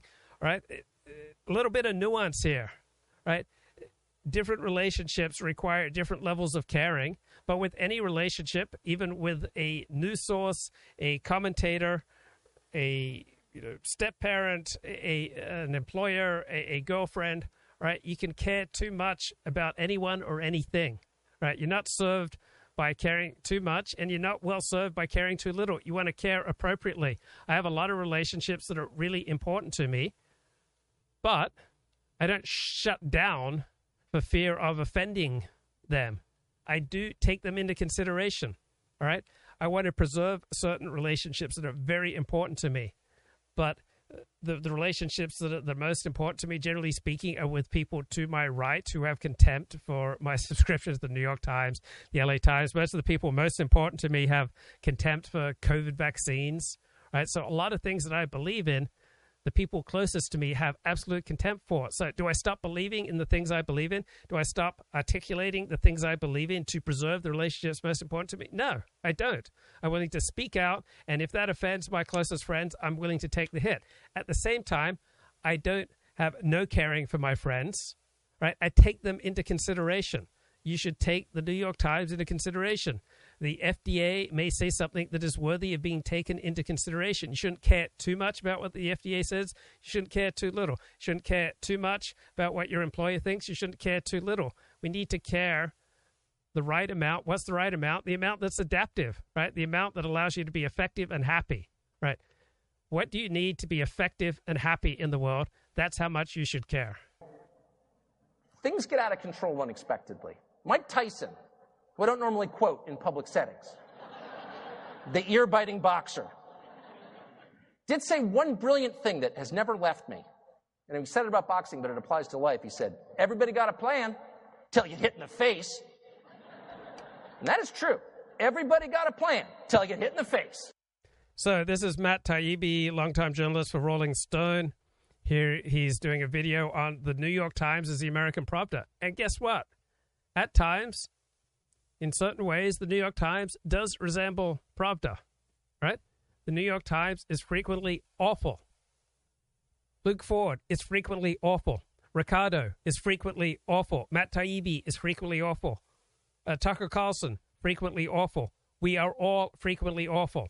We all have vulnerabilities and biases and huge blind spots. So, this is a good, interesting perspective. The New York Times is the American Pravda, and he's right right? There are ways that the New York Times functions as the American Pravda. Does that mean that it never uh, serves a purpose, that it that never has you know important articles in there? Of course not, right? There should be you know multiple understandings of reality. All right, I have very deep flaws. That doesn't mean that there isn't a time and a place where I can shine. The New York Times has very deep flaws. There are times and places in that publication where it shines. Some of it's awful. Some of it's pretty good. Previously, uh, you really now have to kind of read between the lines to understand what are they really telling me. Uh, you have to read between the lines when anyone tells you anything, right? What's their agenda? Uh, how much truth are they likely to have on their side? Like, what are the influences upon them? Who are they trying to please? Right? Are, are they trying to manipulate you Right? You need to understand every source of information, everybody, and everything that you hear critically. Uh, with these news stories, you know, just just to take an example, the Times in the last uh, couple of weeks suddenly had this flood of stories about Joe Biden's health. Uh, you know, with headlines like Biden is testing the limits of age and uh, infirmity or something like that. I forget what the headline read. Um, and you know, is Biden too old to be president? You know, there were guest essays, uh, and they hadn't done that for years. Even even these were all fertile topics to explore during the campaign. But why are we getting it now? Well, the right. real reason for that is, you know, if you know how the business works, is that it's a bunch of people in Washington who are probably in the Democratic Party who are probably calling these reporters, and they want to put it out there that. Okay, so this is a YouTube channel and uh, hosted by a guy who's a socialist, all right, a big Bernie Sanders supporter. And these are two lefties speaking, and these two lefties have some interesting points of view. You know, we're we're throwing Biden overboard, you know, or, or we want to see how that goes over, one or the other, right? Um, yeah. And that's it's it's just a different way to read the news than what we're accustomed to in the states. You know, I think normally normally that's that's a great point. Like, why is it suddenly that the New York Times and then the other media following the lead of the New York Times is finally commenting on things that have been obvious for two years now that uh, Joe Biden is infirm. Like, why is it now coming out in the New York Times? Why weren't they talking about this more during the 2020 election campaign? The subject would have been explored much more thoroughly during the campaign, and and now we get it um, at a different time. You know what's interesting about that, Matt, is that not only wasn't it explored during the primary, which, as you say, if the purpose of a newspaper like the New York Times was to inform the electorate, which is what we're always told in school, right? The, the purpose of the press is to inform the electorate so that they can make knowledgeable decisions about who to vote for for president. The logical time to tell the people about any questions about Joe Biden's or anybody's uh, cognitive abilities would be during the election. The fact that we were not only not told, we were actually told that we were bad human beings for having any question about it. You quote a couple, I think Sully, uh, Sullenberger, Captain Sullenberger, you mentioned a piece of his, I've forgotten about it till I read your piece about, yeah, I stutter too. I dare you to, you know, it's kind of like, uh, you're a piece of, you know, crap. If you even bring up uh, Joe Biden stutter, you're the kid, you're the schoolyard bully making fun of the stuttering, stuttering kid if you question it when in fact people who and uh, there's a question if my rabbi told me to unsubscribe from the New York Times, what would I do? I would not stop subscribing to any publication because uh, my, my rabbi told me to do so. There's no friend, no relationship, nobody could tell me to stop subscribing from any publication and I would then follow them. Like nobody gets to tell me what, what I subscribe to. Question Joe Biden's cognition, as I did uh, we're not doing so. I didn't question Joe Biden's cognition in 2008. I saw right. him occasionally stutter, but I actually thought he was a smart in terms of, you know, he, had, he was fast with a one liner. His one liner about Rudy Giuliani, you know, his favorite noun, a verb, and 9 11, you know. Right. Uh, Biden was never smart. All right. He always talked way too much. He, he, as Steve Sailer keeps pointing out, he's very similar in personality to, to Donald Trump. A very self aggrandizing, you know, moderate moderate intelligence. A good line, you know. I mean, he could deliver a line. Um, I didn't have those problems back then, so I wasn't making fun of a lifelong stutter. I had concerns in 2018; those were not, excuse me, uh, 2020. Those were not, you know, stuttering concerns. That was something else. So, but I, you know, this idea that not only uh, no, he doesn't have a problem. We're not going to report on the non-problem, and if you bring it up as if it is a problem, so the New York Times isn't in my top five list of, of pleasures in life. It probably isn't even in my top 10. But I'm pretty sure it's in my top 20. I really enjoy reading the New York Times. It's just a, a tremendous source of pleasure for me because I don't read the articles that drive you crazy, right? I don't read articles that drive me crazy. Like I tried to read their reporting on Russiagate and it just gave me a headache. So I, I read the book review, I read the culture articles. I I don't know. I just scan through it, and I consistently find interesting material in there. Yeah, it's one of the top 20 things contributing to my life. It tends to have much better writing quality than the Wall Street Journal. And I can't think of any other newspaper that comes close. Yeah, I spend an hour a day reading newspapers.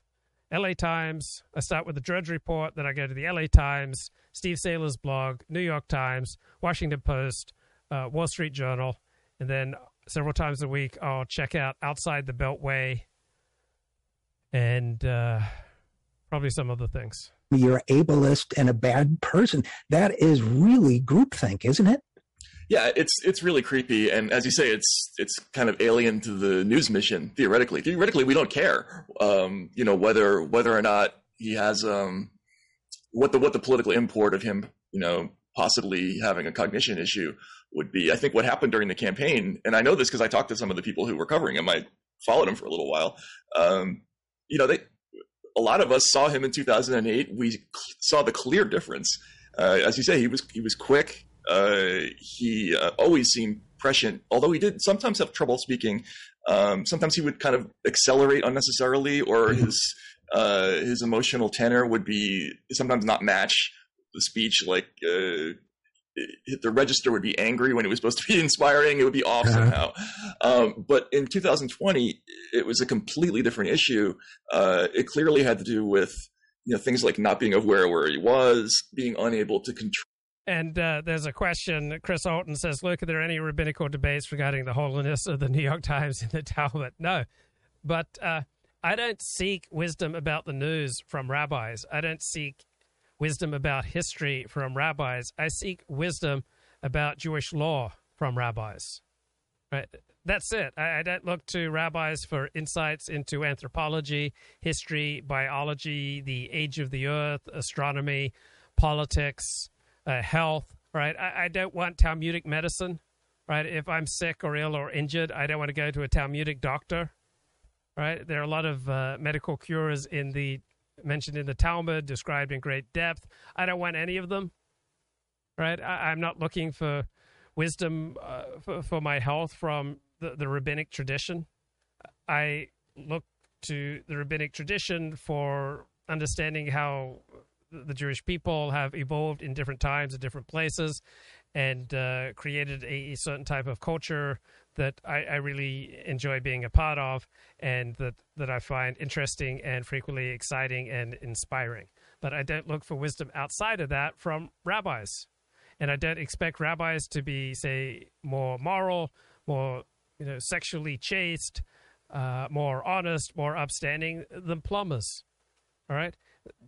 They are frequently deeply flawed and uh, frequently deeply learned in Jewish law. So I'm curious often what they have to say about Jewish law outside of their specialty.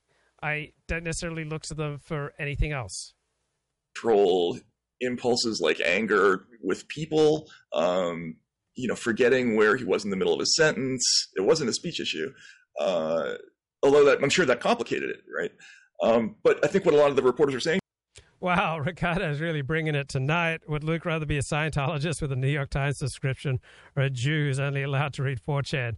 They both seem like horrible alternatives. So I really enjoy being a convert to Orthodox Judaism because there's so much room for intellectual discussion. There, there are no topics that I can't talk about with you know Orthodox Jews that I know. I can talk about atheism. I can talk about Darwinism. I can I can talk about punctuated equilibrium. I can talk about Christianity. I can talk about Islam. I can talk about fascism. Right? There's just tremendous intellectual freedom in in the circles that I run in, and I resonate with that. And they develop and maintain and build community primarily on the basis of adherence to certain codes of behavior.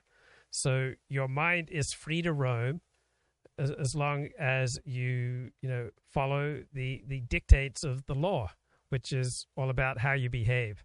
So there are restrictions on my actions, but there are effectively no restrictions on what I think, and I love that. To each other was well, if we talk about this, then it's going to hurt his chances against against Trump, and part of our mission now is to make sure that Trump doesn't win. So let's sit on this. But what ended up happening, you know, I think that ends up becoming a, a problem of credibility for the newspaper, uh, which makes it more difficult to report on things and have an impact on the public uh, overall. Yeah, and I also think it's a dereliction of responsibility. And you know, just to be clear, you know, in terms of my own whatever conflict of interest, although it's overstating the case. Okay, this is an excellent 30 minute video. The New York Times is the American Pravda. Okay, we have here an 18 year old college student interviewing Tucker Carlson. This is uh, Daniel Schmidt. Said a lot of young people should be married. Now, I know you were married really young. Do you think young people is? Do you think there's something to being married young? You know, I think now we see the age of marriage keeps increasing, increasing. Do you think there's some virtue to being married in your early 20s? Do I think there's virtue in it? No, I, I think it's the, the greatest thing you can do. I mean, in general, I think, you know, one of the costs of having a really secular society, the really the first secular society at scale in human history, there's never been one uh, until recently in the West, and it obviously doesn't work.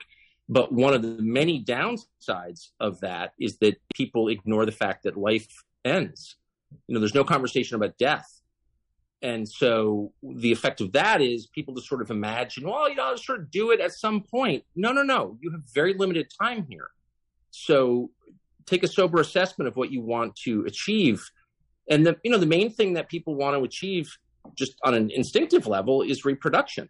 Like having your own children. You know, that's the that's the highest level of achievement that there is. You can't do anything more meaningful than that, including be president or chairman of the Joint Chiefs or running Google. Like nothing is more meaningful than having kids. So like if you're going to do that, and you should, most people should. That's going to vary by individual, right? Not everyone's going to get their primary source of meaning from having kids. I'm sure that's wonderful advice for many people. Uh, other people are better off not having kids, right? Other people will have kids, but they won't be their primary source of meaning.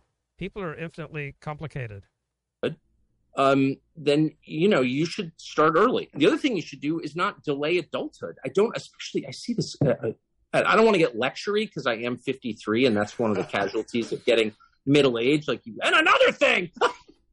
Thank God I have my job so I can do it for a living. But um, you, you you see these people, kids, young people, kids in their early 20s, particularly boys, like run from responsibility. No, responsibility is joy. Like there is, you know, there is no deep satisfaction in eating French toast in a hotel room. And this is this is important because the the primary source of, mental illness, according to Liah Greenfeld, the sociologist who I've been intrigued with the past few weeks, is too much freedom. Right. And so finding yourself I didn't know about you, but my experience of people going on a, a journey to find themselves, it doesn't seem to be a terribly effective way to go through life. People tend to be much happier, much more effective when they take on responsibility and obligation rather than go on a journey trying to find themselves. And I say this obviously as someone who's gone on a journey to try to find himself and spent, you know, spent an inordinate amount of my life in introspection you know, like vacations mean nothing.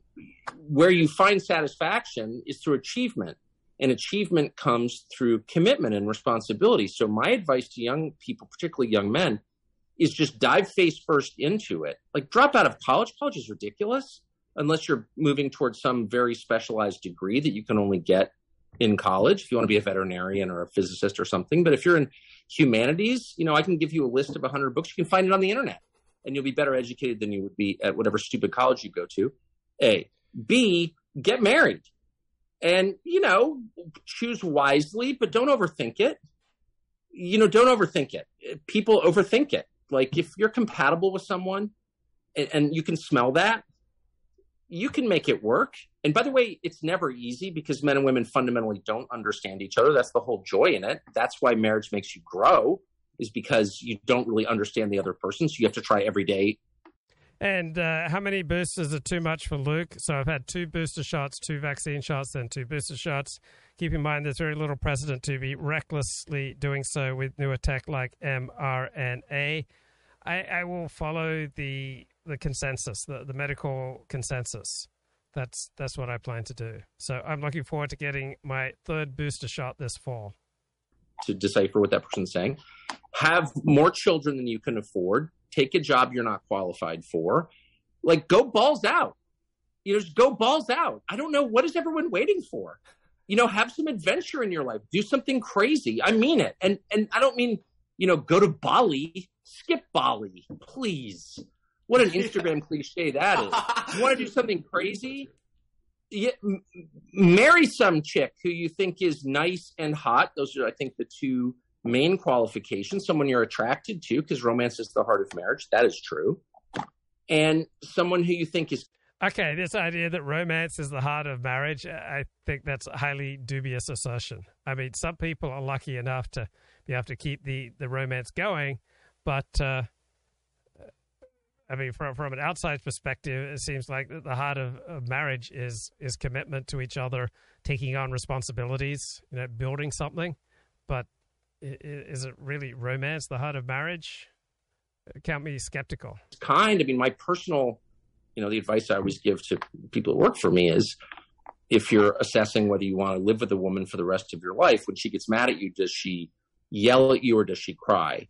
If she cries, so Glib Medley says in France they only give the annual flu shot to people over 60. Yeah, I, I, have been getting it for, for, years, but I don't have any strong strong uh, belief that it's uh, terribly effective. And I also understand that most people who will die from COVID or get severely sick with COVID are you know either morbidly obese, you know have you know massive comorbidities or over 70. So I'm 56, I don't think that the vaccine shots or, or, the boosters are terribly important for, for me, for people who have, have my level of health and vitality. Marry her if she yells at you, don't. Anyway, whatever. But you know, everyone has their own their own litmus test. true, it's so true. I think tons of guys are watching this like that is so obvious, and yet it's never. Said. It's so obvious, yeah. and but you get nothing. Yeah. Like this whole idea that like you know banging forty people in your twenties is and Laponia says, why do you call the boosters? Because that's the primary way they're referred to. All right. Words are simply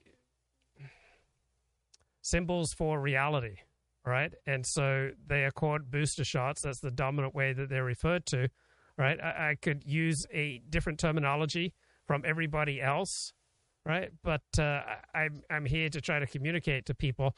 I find, generally speaking, the most effective way to communicate with people is to use words in the way that they are most commonly understood. So, for example, conspiracy theory, right? When people talk about conspiracy theories, they're not literally talking about conspiracies to do things like uh, what Al Qaeda did on 9 11. Conspiracy theory, in the way it is popularly used and understood, its primary meaning is for an elaborate conspiracy for which there's no strong evidence right? Conspiracies happen all the time, but when we talk about conspiracy theories, that's not what we're talking about. We're talking about things for which there's no strong evidence. It's like a net positive or something. It's like actually not even that fun. Yeah. And I think it, it for men anyway, it's all in the chase. You know, anyway, and men are like programmed to. So here, Tucker is doing what he often criticizes other people for doing. He's he's effectively lying to try to promote a good cause. All right? I mean, casual sex is a lot of fun. people have had it for, for, decades and three decades into having casual sex they you know they, they get a lot of pleasure and excitement and, and fun from it now it comes with tremendous downsides but tucker is you know exaggerating the case just like he accuses people promoting vaccines as exaggerating the case.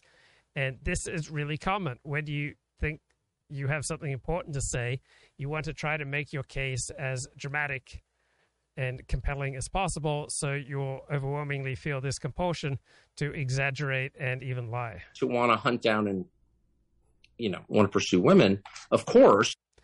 I didn't find the chase that exciting. I mean, I'm a terribly lazy womanizer. Right? The chase doesn't really do it for me. It's the intimacy that that does it for me. So I don't think that it's the chase that primarily motivates men, because men could, you know, pursue all sorts of other things that would be a lot easier and a lot better for them. Men have, compared to women, enormous levels of testosterone that makes them, uh, in, sends them in the direction of being sexually compulsive you know, very few men will turn down the opportunity to have sex with a young, attractive woman. Right? Most men would be willing to give up everything, including risk the, the presidency of the United States, to have this because they have a strong visceral need to have sex, not to have the chase. Right? It wasn't chasing Monica Lewinsky that drove Bill Clinton. What drove Bill Clinton is that he really liked the feel of her lips around his penis. Right? So I was castigating a friend the other day for being so reductionist in his approach to women because he was just waxing lyrical about you know how wonderful it was to get head. And I was saying that's reductionist, bro. There's so much more to women than than giving oral sex. But now I'm making the opposite argument, you can't discount the power and allure and, and of, of a woman, you know, giving you oral sex, and you can't discount the, the tremendous sexual drive that uh, healthy men tend to have. Right? It's why they tend to be willing to risk everything to get off with a hot, attractive young woman. And it's not the chase because you can chase a million things. Right? What do men chase? Right? They chase sex with attractive young women. It's not the chase itself it's the pleasure of the sexual act and the things that come with it. But that's that's the pleasure. Like having sex with strangers is never that fun. Like let's let's just like stop lying about it. And you're too drunk anyway. Sex with with uh, strangers or people you don't know very well is not that fun. Uh, that wasn't my experience. I mean, I, have never had sex without talking to someone for at least an hour. So, I mean, you can really get to know someone in an hour but he's denying, you know, basic bitch biology. Men are filled with testosterone and they want to nut. Right? They they feel biologically driven to nut. And you're going to have a yeah. much no. I'm serious. But I was like, oh, I can't get married because I gotta like sleep with all these random girls. Okay, you know, call me when you're finished doing that. First of all, it's super easy, yeah. so that's like not an achievement at all because feminism has it's not super easy, right? It's it's quite difficult to have sex with, with a lot of women. Very few men can, can do it. Almost all men fantasize about it. Only a small number of men get to pull it off. Convinced women they have to be like men, so like they have to sleep with you or whatever. It's, it's also unbelievably fucked up. It's hard to believe it's actually real, but it is. Anyway, um, but it's all fake. It's all like. Uh, Stella J says, ah, oral sex is okay. I never found it that amazing well, most women are not particularly skilled at oral sex. Like when you encounter one who is, you almost want to sell all your earthly possessions and go and follow her. I mean, you get regular mind blowing oral sex from a woman. Wow. Whoa. Whoa. I mean, I'm a very strong moral man, but the way it uh, it can compromise you I mean, there aren't many women who can, you know, just through oral, you know, get you off, you know, guaranteed every time. But when you encounter one who does and has some enthusiasm with it, it shakes you to your core. Pure propaganda. That's why everyone's so unhappy. why is everyone so unhappy? Yes. Well, yes. because they're living lives that will produce unhappiness that have no meaning. Like that's the truth. Add meaning to your life and you will be happy. 100%. And it's like, again, that's so obvious. How often do we hear people in media, people in politics talk about that? It's it's so obvious. I have a few questions. The first question, which I think came to me when you were speaking, is you're talking about how a lot of young men don't have meaning, don't have purpose. Do you think porn is the main driver behind that? Do you think because men can just get that stimulation from a bunch of pixels on a screen, do you think that is really, do you think that's been a big change since you were a kid? Online well it's certainly been a big it's certainly been a big change. I mean i'll be honest that's one subject that you know we've done a couple segments on it but i'm i'm just too squeamish really to kind of dig into it. But my suspicion is exactly what you said. I mean it's a massive change. Like that did not exist now for the first year of a relationship men and women have in the same ballpark level of sexual desire, but for almost all women, it just drops off a cliff after about a year. And then it's just overwhelmingly men who are chasing sex. Uh, chat says no woman gives you know regular mind blowing oral, uh, but some women are adept and skilled at it. And so, I mean, some you know upper class wives, you know, they get they get paid by their husbands for every time that they do it, right? But to be with a woman who has that skill, who can uh, whip it out when when she wants to. It's a very powerful thing. Chat says, you know, women just use this to get you hooked, and they use it against you, and then it stops. Well, men do the same thing, right?